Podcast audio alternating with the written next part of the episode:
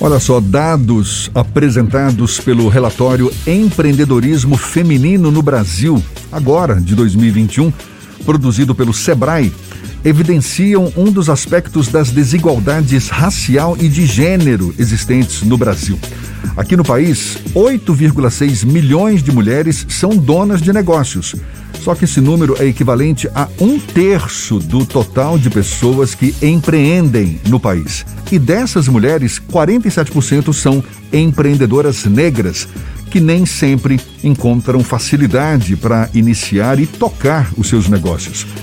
A gente fala mais sobre o assunto e conversa agora com a afroempreendedora e idealizadora também do Sarabá Sustentável, a engenheira ambiental Laís Lage, nossa convidada, está com a gente aqui no Issa Bahia. Seja bem-vinda, Laís. Muito obrigado por aceitar o nosso convite. Bom dia para você. Bom dia, Jefferson. Obrigada pelo convite. Estou muito feliz de estar aqui. Ah, que legal. Laís, a gente já sabe que muitas mulheres têm dificuldade para empreender por conta do machismo estrutural, mas como é que você avalia o empenho para as mulheres negras iniciarem o seu negócio? Como é que você vê essa situação? Então, Jefferson, nesse mês de julho a gente comemora o Dia Internacional da Mulher Negra, Latino-Americana e Caribenha. E a gente chama de Julho das Feitas, justamente para fazer esse recorte racial em relação ao Dia da Mulher, porque nem todas as mulheres são representadas nessa data.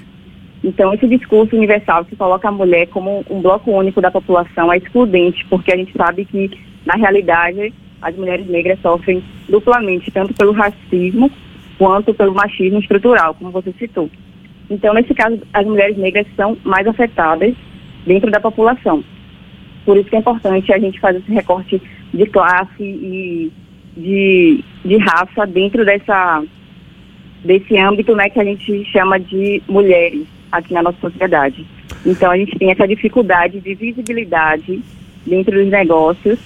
Apesar da população negra ser a maioria, nós somos afetados por todos esses esses empecilhos sociais, né, de racismo e machismo, e por isso a gente tem todas essas dificuldades. E o número de mulheres negras empreendendo diminuiu também nessa pandemia por conta de todos esses percalços que a gente já já já é afetada no dia a dia.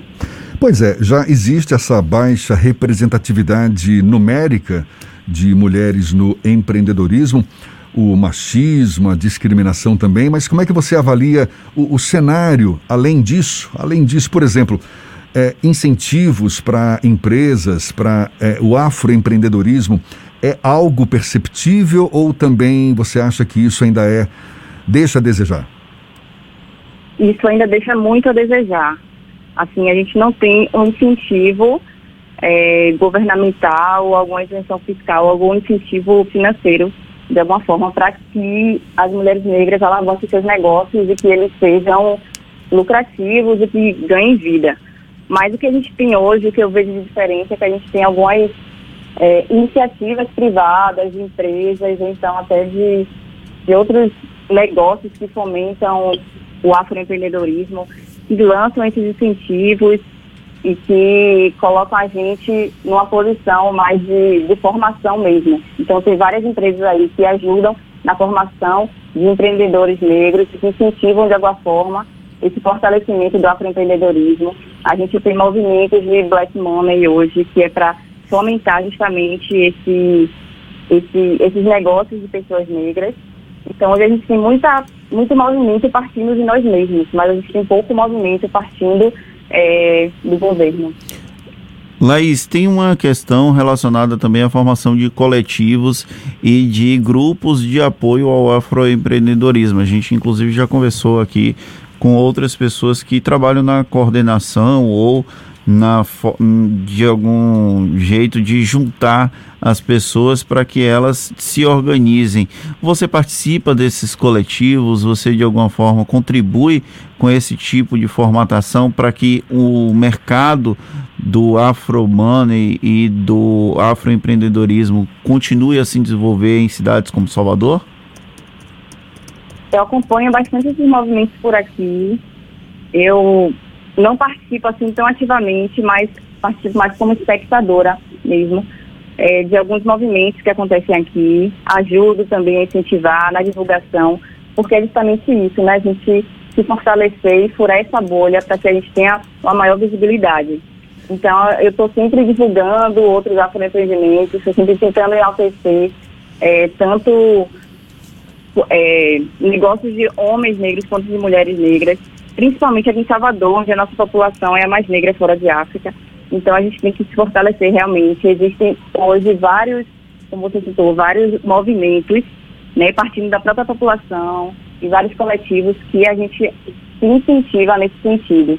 Então, o lado positivo é isso, que a gente despertou para essa invisibilidade, está tentando furar essa bolha de alguma maneira e se agrupando e, e se incentivando. A Prefeitura de Salvador lançou na última semana dois projetos relacionados a, ao turismo étnico também, o Afrobis e o Afroestima. Essas iniciativas de alguma forma contribuem para o desenvolvimento desse mercado? Com certeza, contribui. Assim, a gente vê que ainda está engateando, né, nesse sentido. Que bom que estamos tendo esses, esses lançamentos recentes, ainda que, que tardios, mas a gente está tá vendo aí uma mobilização. E por Salvador ser essa cidade assim, relativamente negra e forte nessa cultura afrodiaspórica, a gente é, precisa fomentar mais todo esse tipo de cultura afro que a gente tem aqui. Então, fico feliz de saber que a, a prefeitura tem lançado essas iniciativas, é, apesar da gente estar bem devagar nesse sentido, é, já é um movimento, né, já é um começo, e espero que isso se fortaleça, que venham mais movimentos nesse sentido do afroempreendedorismo e da visibilidade de pessoas negras em Salvador e com seus negócios em fortalecimento.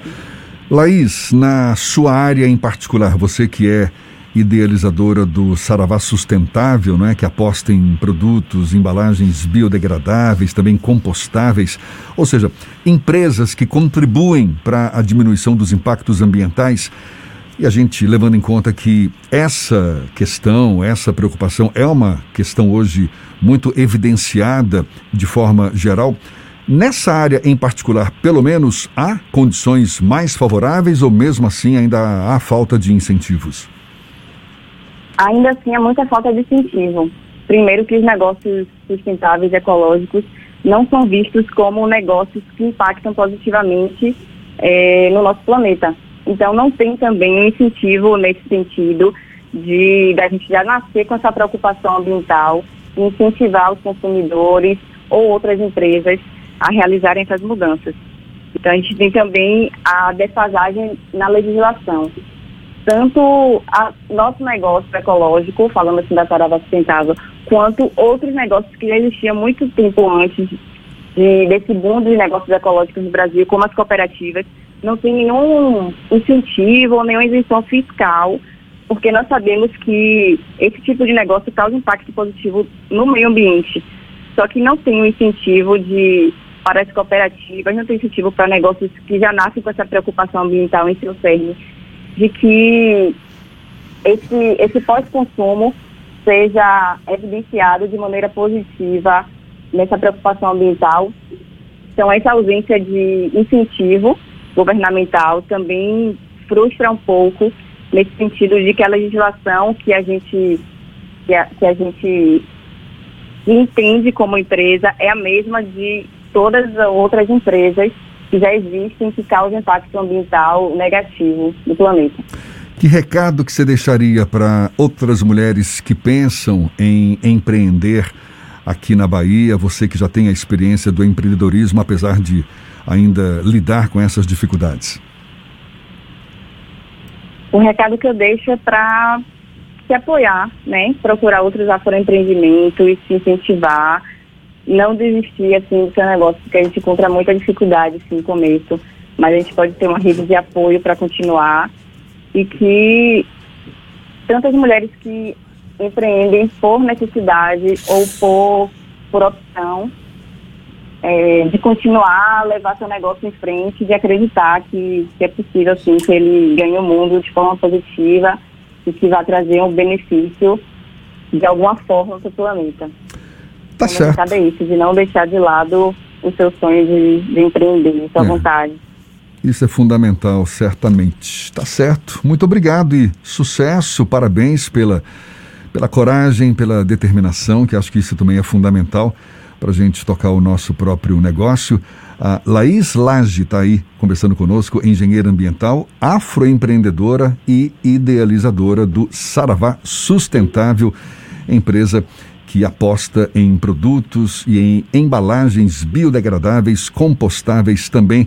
Prazer falar com você, Laís. Tudo de bom. Até uma próxima. Muito obrigada. Um prazer também.